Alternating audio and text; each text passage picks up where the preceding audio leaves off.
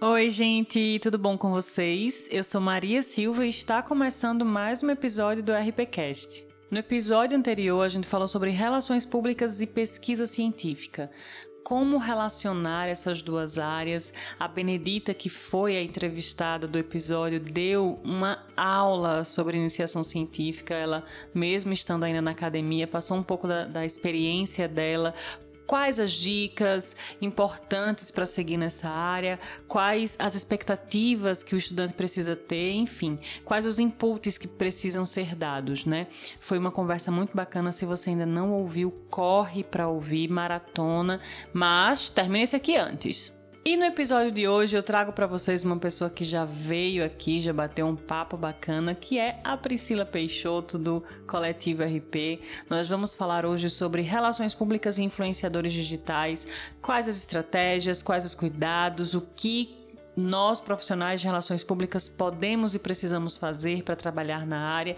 Vai ser uma conversa muito interessante. Então, se você precisa trabalhar ou conhecer um pouco mais da área, ou se você quer trabalhar na área, fica aqui comigo que vai ser uma conversa muito especial. Mas antes, você já seguiu o RPCast nas redes sociais? Eu tô no Instagram com o RPCast underline e no Twitter com underline RPCast. E como eu falei no episódio anterior, teremos novidade neste perfil, neste podcast. Teremos novos canais. Aguardem que vocês não perdem por esperar. Eu adoro essa expressão, sempre quis falar.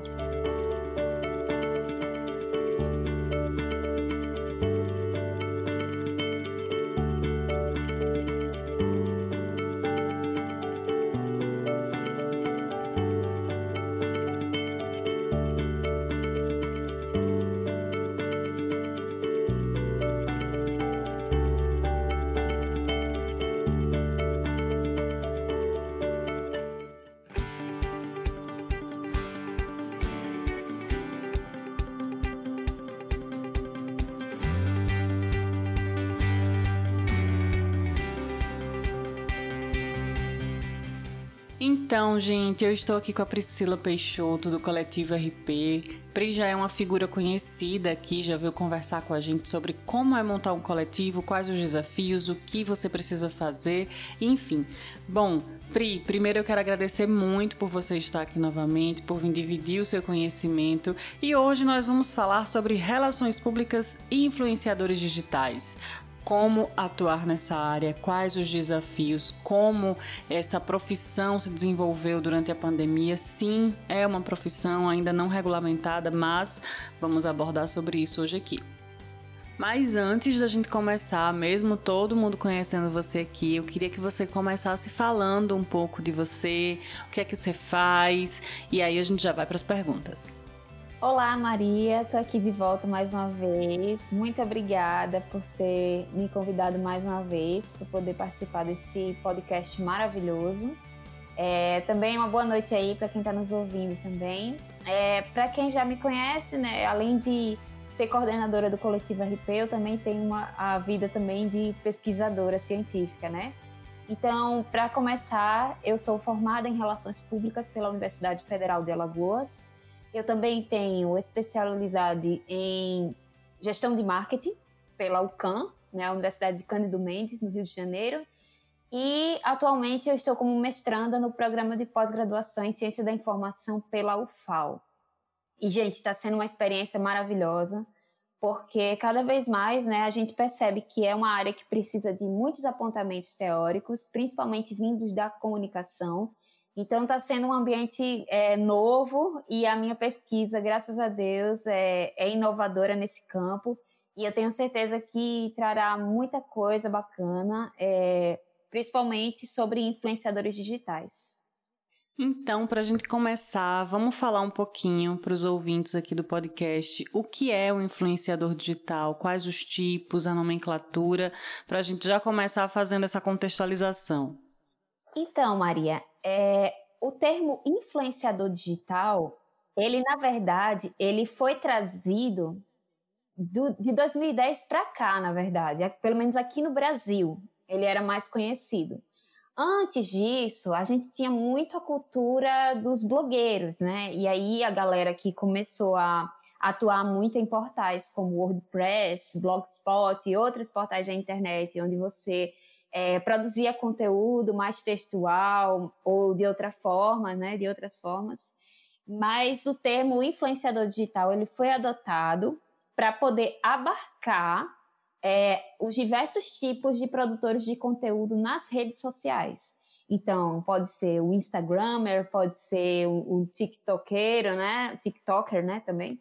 É, pode ser um, uma pessoa do Facebook que produz conteúdos, pode ser um youtuber também, né? Que é o meu alvo de estudo da minha pesquisa, né? Os youtubers, no caso. E outras nomenclaturas estão aí surgindo, né? Então, o termo influenciador, e isso eu escutei também da Carol Terra, que é outra professora excelente de relações públicas, que é, estuda muito sobre essa parte né, de influência digital ela explica que o termo influenciador ele veio para abarcar tudo isso.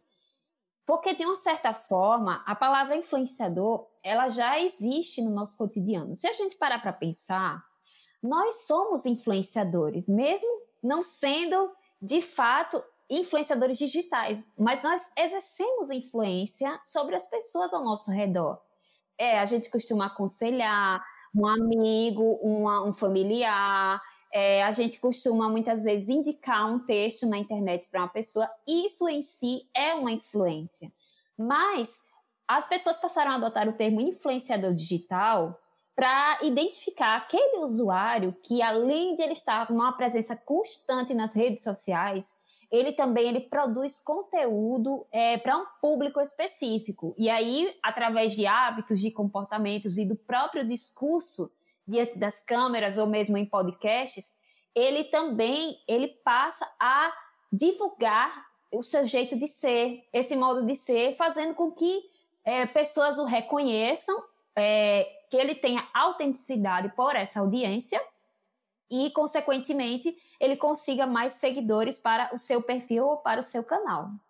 Perfeito, Pri. É, essa questão do blogueiro é até engraçado, né? Porque as pessoas usam o termo hoje de uma forma pejorativa, como se fosse algo ruim. Ah, quer ser blogueiro, quer ser blogueira, enfim. De fato surgiu dessa forma, é, a gente vai para influenciador, influenciadora, e o que você falou, mencionou sobre nós termos também influência sobre as nossas audiências, é muito pertinente. Primeiro porque a gente está exercendo influência sobre alguma coisa, sobre as pessoas, o tempo inteiro, né? Ao emitir uma opinião, ao falar sobre o que a gente pensa, enfim, estamos provocando o outro a pensar de uma forma diferente. Então, é bom ter cuidado. Mas entendido o que é o influenciador digital, o que é, né, esse termo, quais as métricas que a gente deve utilizar para a seleção desses influenciadores, né? O que a gente deve ficar de olho? Quais os parâmetros para isso? Complementando, né, no caso, a primeira pergunta que você tinha feito, que eu nem respondi eu acho que foi a segunda, acredito, é sobre os tipos né, e a classificação, e ao mesmo tempo respondendo a essa pergunta que você falou. É, primeiro de tudo, é, é, importante a gente saber a classificação, que seria é, feita a partir de mega, macro, micro e os nano influenciadores, né? Os mega, como o próprio nome fala, né, são pessoas que têm um discurso que, consequentemente, atinge uma audiência mais global, né? Então são pessoas com mais de um, um, vamos dizer, uma quantidade, acho que mais de um milhão de seguidores, né? É, já os macro, eles já são entre 100 mil a um milhão por aí, mas eles não ultrapassam esses um milhão de seguidores. Então, os macro, eles, eles se encontram entre os micro e os mega influenciadores. Eu acho que eu vou causar um pouquinho de confusão na mente das pessoas, mas enfim.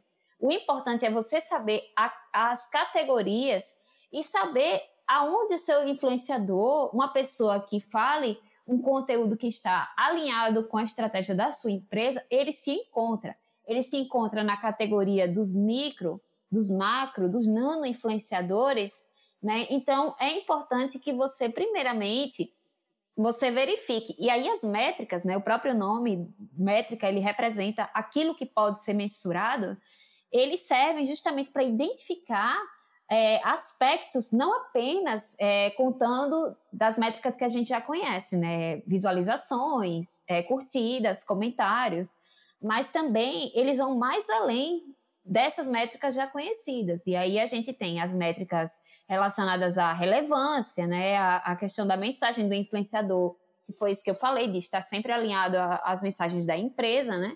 A, a parte de engajamento também, que é uma das métricas super relevantes na parte de impacto do conteúdo desse influenciador, né?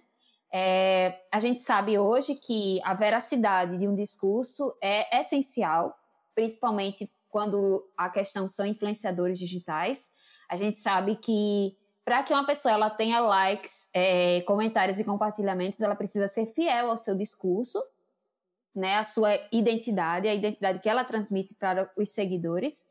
Nós também temos as métricas de alcance, é, na questão de é, o tráfego né, de, de, dessas redes sociais do influenciador, o perfil dos seguidores que o seguem, né? A, no caso, seguidores da pessoa mesmo, a frequência com quanto ele posta de conteúdo durante a semana, se esse conteúdo ele é consistente, ele tem uma alta qualidade, ele é postado com uma regularidade maior ainda, né? Se ele possui um discurso de autoridade, se as pessoas elas o autenticam como um influenciador de fato e não como uma pessoa que está ali fazendo uma simples publicidade, né? Se eles, eles, para você ver que o influenciador ele é confiável, você precisa identificar algo a partir do que ele é, posta e também do que ele fala, tanto em stories quanto em feed. E aí eu estou trazendo para o Instagram ou mesmo para o Twitter e outras redes sociais. O importante é isso. E também é, existe a parte de conteúdo de qualidade, ou seja, isso aí eu estou pegando muito da Ariane. A Ariane Feijó, que é outra é, relações públicas top, ela também fala muito do que ela faz, né? É, e aí ela diz que uma pessoa ela é influenciadora por ter um discurso autêntico. E esse discurso ele precisa causar esse engajamento bem natural.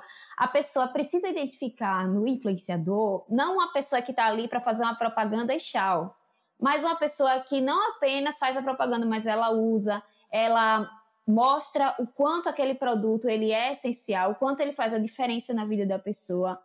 Isso sim, com certeza capta a atenção de muitas pessoas, convertendo elas em possíveis seguidores do influenciador.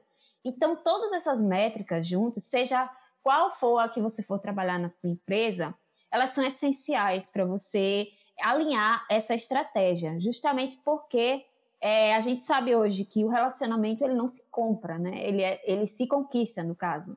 A mesma coisa com os influenciadores. Não adianta de nada você contratar um influenciador que está ali tendo não sei quantas mil visualizações, milhões até, tem uma determinada quantidade maior de seguidores, mas que o seu discurso e o da sua empresa eles não estão alinhados. Então eu acredito que essa é a principal parte nessa questão de um, um RP trabalhar justamente nessa parte de influência digital.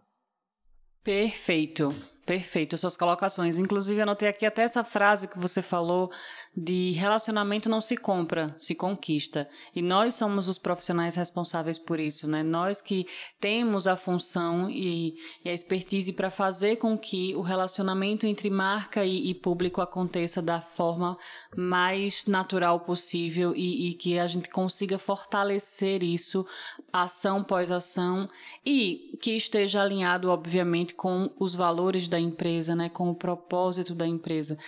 E quando a gente fala do, do influenciador digital, é mais uma ação de relações públicas, né? É, um, é uma ferramenta, é uma estratégia de relações públicas, então, obviamente, precisa estar alinhado aos propósitos da empresa. Eu já trabalhei com alguns influenciadores digitais é, em algumas das marcas que eu já atuei. Tive um problema só, que foi em uma marca há algum tempo atrás, mas assim, não podíamos de fato prever, não, não era uma ação especificamente é, para ganho de público, mas era realmente para a imagem, então a gente escolheu uma atriz global na época. E aconteceu da atriz se envolver num escândalo. Enfim, tivemos um prejuízo um pouco maior porque tinha campanha pronta, tinha uma segunda campanha para sair, mas no final deu tudo certo, né?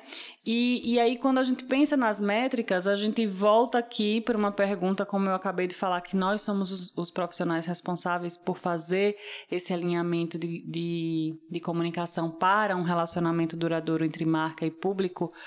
Te pergunto, né? É uma pergunta até que outras relações públicas que estejam nos ouvindo podem se inquietar. Como nós, relações públicas, podemos atuar nesse mercado? Não só na área de pesquisa, por exemplo, que é uma área que eu é, acredito que nós, profissionais de relações públicas, precisamos adentrar mais, nós precisamos ter mais pesquisas na nossa área. Óbvio, não depende só da gente, né? Não depende unicamente só da gente, infelizmente. Mas como nós podemos atuar nessa área? Quais os caminhos né, a, a serem percorridos? Então, como a gente vê durante a graduação de Relações Públicas, né, é, para cada tipo de público, o discurso da empresa ele vai se alinhando. Né? Então, o mesmo discurso, vou dar um exemplo aqui da mídia tradicional, não é o mesmo que você faz nas mídias sociais, na internet, no caso. É justamente porque é, é um público diferenciado, né? É um público é, com outro, outro comportamento, outros hábitos, então, e principalmente outras linguagens. E aí, a mesma coisa é o trabalho na parte de influenciador e marca. Para cada tipo de influenciador, há um objetivo de comunicação específico da própria marca. E aí ele vai pedir justamente esse olhar do relações públicas, justamente para poder diferenciar uma simples campanha publicitária de um, um gerenciamento de um relacionamento maior entre influenciador e a própria marca. E aí é importante justamente que a marca ela faça essa análise, né? Primeiramente identificar ah, qual, qual o influenciador melhor está identificado com a minha marca, né? O melhor está é, há um discurso semelhante, né? Qual é o melhor, assim?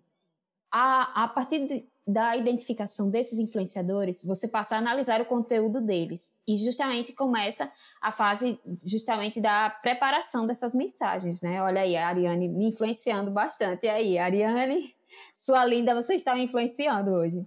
E assim, é muito importante assim a gente trazer esse olhar estratégico justamente porque você vai estar lidando ali com a, além da sua própria marca, você vai estar lidando com uma pessoa que vai ser representante da sua marca. Porque é isso que o influenciador é, ele representa. Então, ele representa, pode não ser apenas uma marca, mas ele representa um público. Ele é aquela pessoa que está ali diante das câmeras, diante de uma rede social, falando o que ele pensa, é, a partir de um acontecimento, de algum fato. E aí a gente vai passar né, mais adiante a falar um pouco sobre o que vem acontecendo nesse período da pandemia é, nas mídias sociais, com a cultura do cancelamento, né? Mas diante disso tudo, há essa preparação. E aí eu perguntei, eu sou muito curiosa nessa parte, eu sonho em trabalhar com essa parte de métricas, influenciadores e marcas.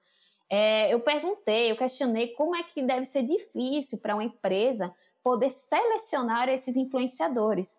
E aí a resposta que eu tive é que é, normalmente é raro que a empresa ela se equivoque na hora da escolha se ela estiver pautada em algo estratégico. Caso ela não esteja, a estratégia vai ser falha com certeza. Se ela estiver é, focada apenas no número de visualizações, no número de seguidores da pessoa, no quanto ela é vista nas redes sociais, com certeza a estratégia ela vai ser falha. Mas é por isso que muitas estão investindo também em microinfluenciadores, porque eles trabalham principalmente com essa parte de de converter as pessoas em seguidores, né? É por isso que eles hoje eles são mais procurados, principalmente por pequenas empresas também, porque é, mesmo ele tendo é, um alcance menor, mas os microinfluenciadores eles têm os seguidores que são leais a ele, extremamente leais, e eles têm um ótimo engajamento, eles conseguem um bom retorno é, sobre o investimento, enfim, há N possibilidades para os micro e os nano influenciadores. Mas, é, diante disso tudo, fica o desafio aí do relações públicas de manter esse equilíbrio. Então, quando a empresa ela escolhe o seu influenciador, ela já vai estar tá ali com tudo analisado já. ela já vai analisar é, o comportamento dele é, durante os anos, porque a gente tem que entender que a internet ela é um ambiente imprevisível, e isso eu já falei até mesmo no outro podcast que eu fiz sobre o RP também. A gente tem que estar preparado para tudo. A gente até pode diferenciar a pessoa que trabalha para mídia tradicional de uma pessoa que está executando é, suas atividades nas mídias sociais. A mídia tradicional, a pessoa já tem um discurso ali prontinho, é só chegar na câmera, falar o que tem que falar e pronto, terminou. Já as mídias sociais, não, é um acompanhamento que a pessoa faz, toda semana tá ali acompanhando, ah, o que o, aquela pessoa postou. Então, a gente tem que ter esse monitoramento, porque é, a gente vê que hoje os influenciadores que trabalhavam em 2010 é, já não possuem, alguns deles, o mesmo discurso daquela época.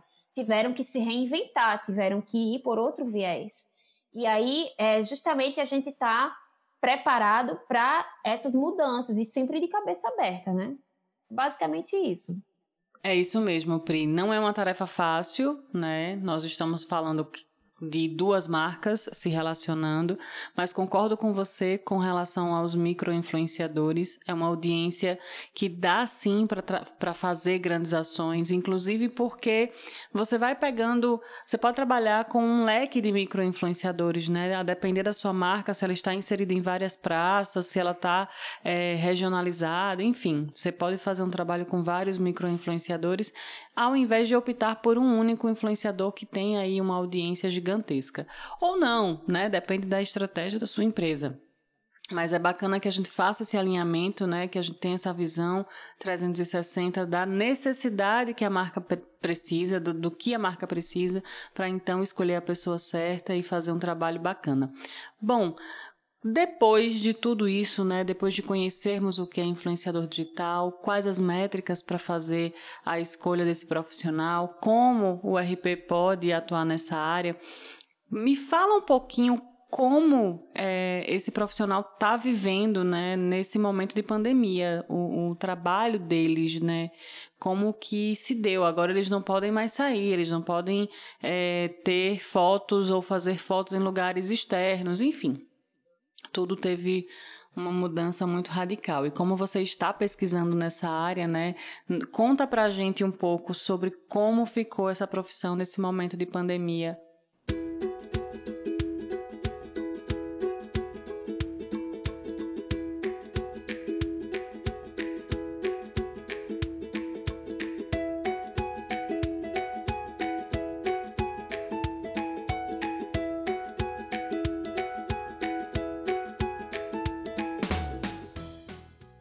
Eu acredito que é assim.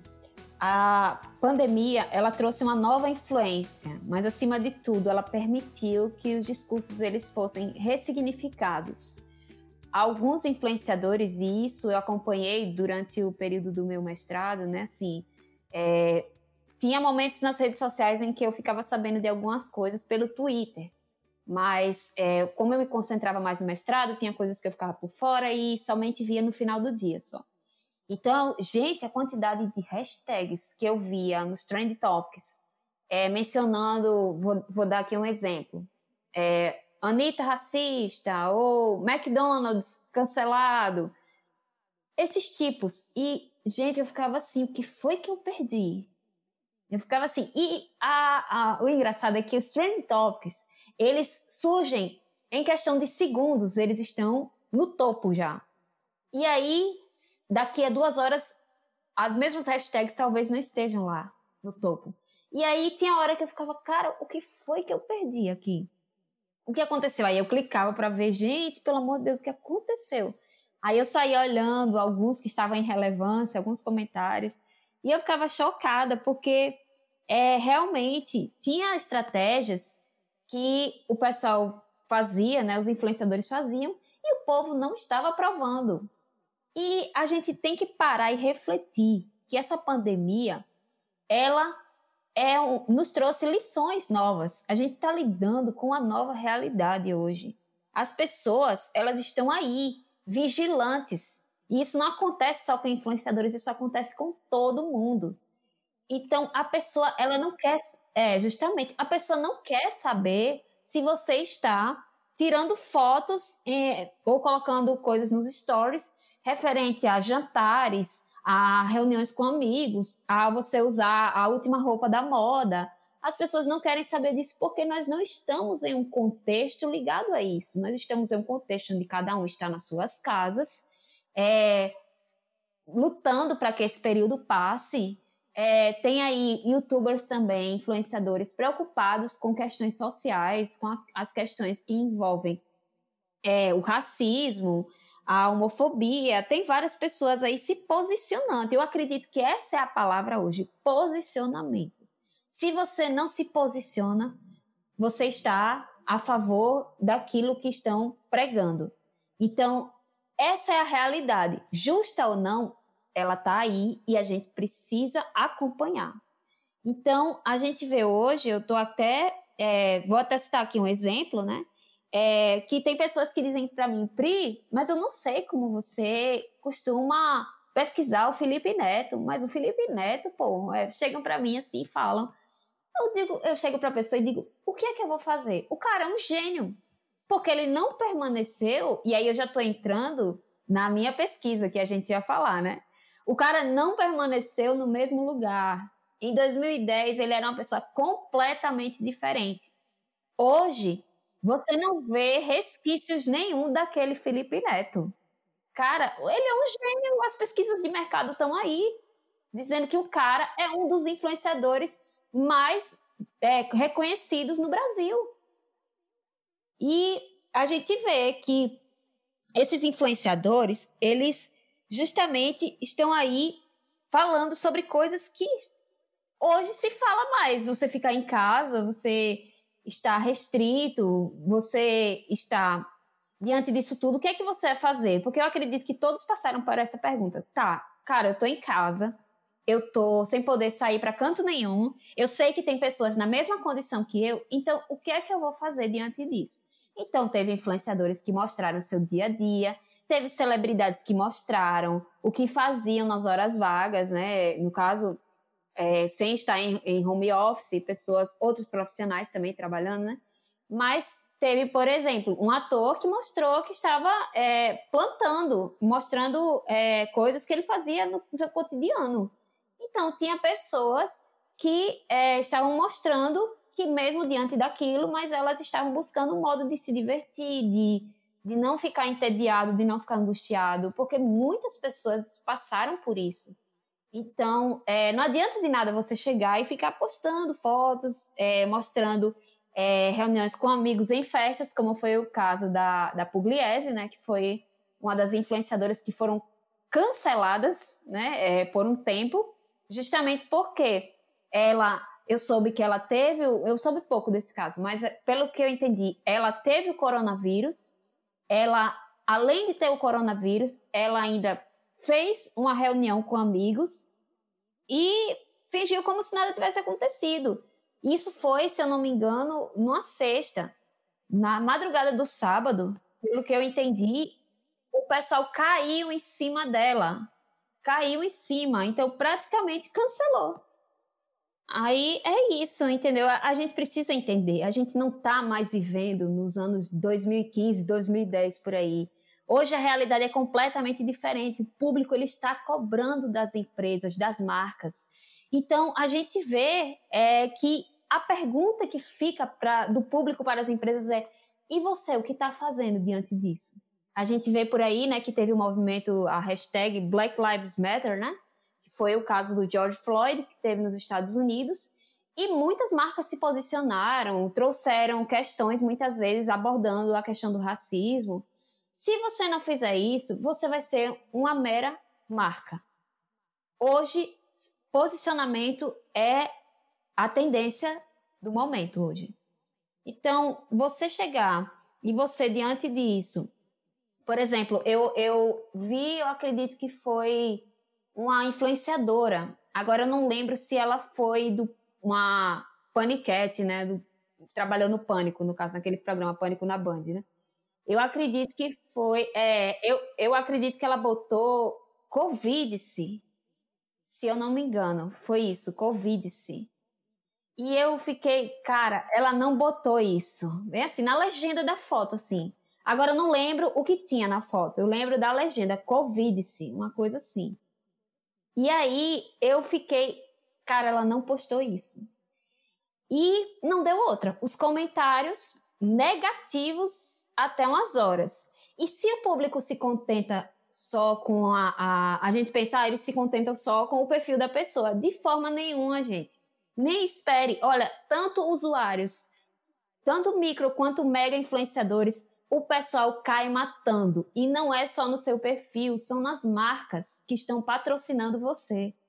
É como se eles perguntassem: ah, vocês apoiam isso também? Vão deixar quieto isso aí? Então é por isso que muitos influenciadores eles estão perdendo patrocínio. Porque diante disso tudo, você não pode se posicionar fora do contexto que você está inserido. Não tem condições. É, é, é disso para a cultura do cancelamento, não adianta. A gente vai ter que fazer um episódio aqui só sobre cultura do cancelamento, uma parte 2 desse episódio, porque tem muita coisa para a gente conversar. Mas é isso mesmo, as marcas elas precisam se posicionar. Posicionamento hoje não é uma opção, é obrigação da marca se posicionar principalmente nas causas que ela precisa se envolver, né? É, eu ouço muito ainda de colegas que eles precisam ser neutros com relação a algumas temáticas, eu discordo totalmente. É, a depender da marca, inclusive, ela nem pode sonhar em ser neutra em determinados assuntos. Então, isso não existe.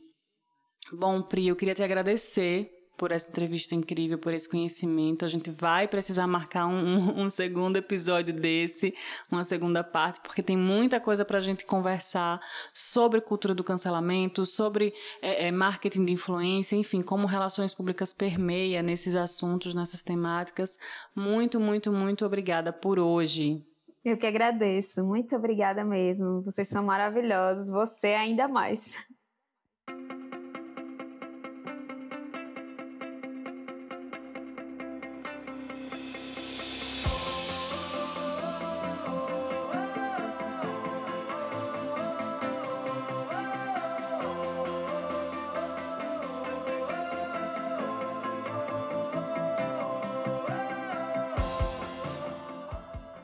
Então é isso, gente. Eu espero que vocês tenham gostado dessa conversa. As indicações estarão na descrição desse episódio. Vamos sim planejar uma segunda parte. A gente precisa conversar mais sobre cultura do cancelamento, marketing de influência, até como relações públicas consegue e precisa trabalhar dentro dessas áreas. Vai ser um papo muito bacana ainda que a gente vai continuar. Não esquece de indicar o RPCast para um amigo, me manda um feedback do que você achou desse episódio, dos outros episódios, o que você quer ouvir por aqui. Até a próxima e a gente se ouve por aqui.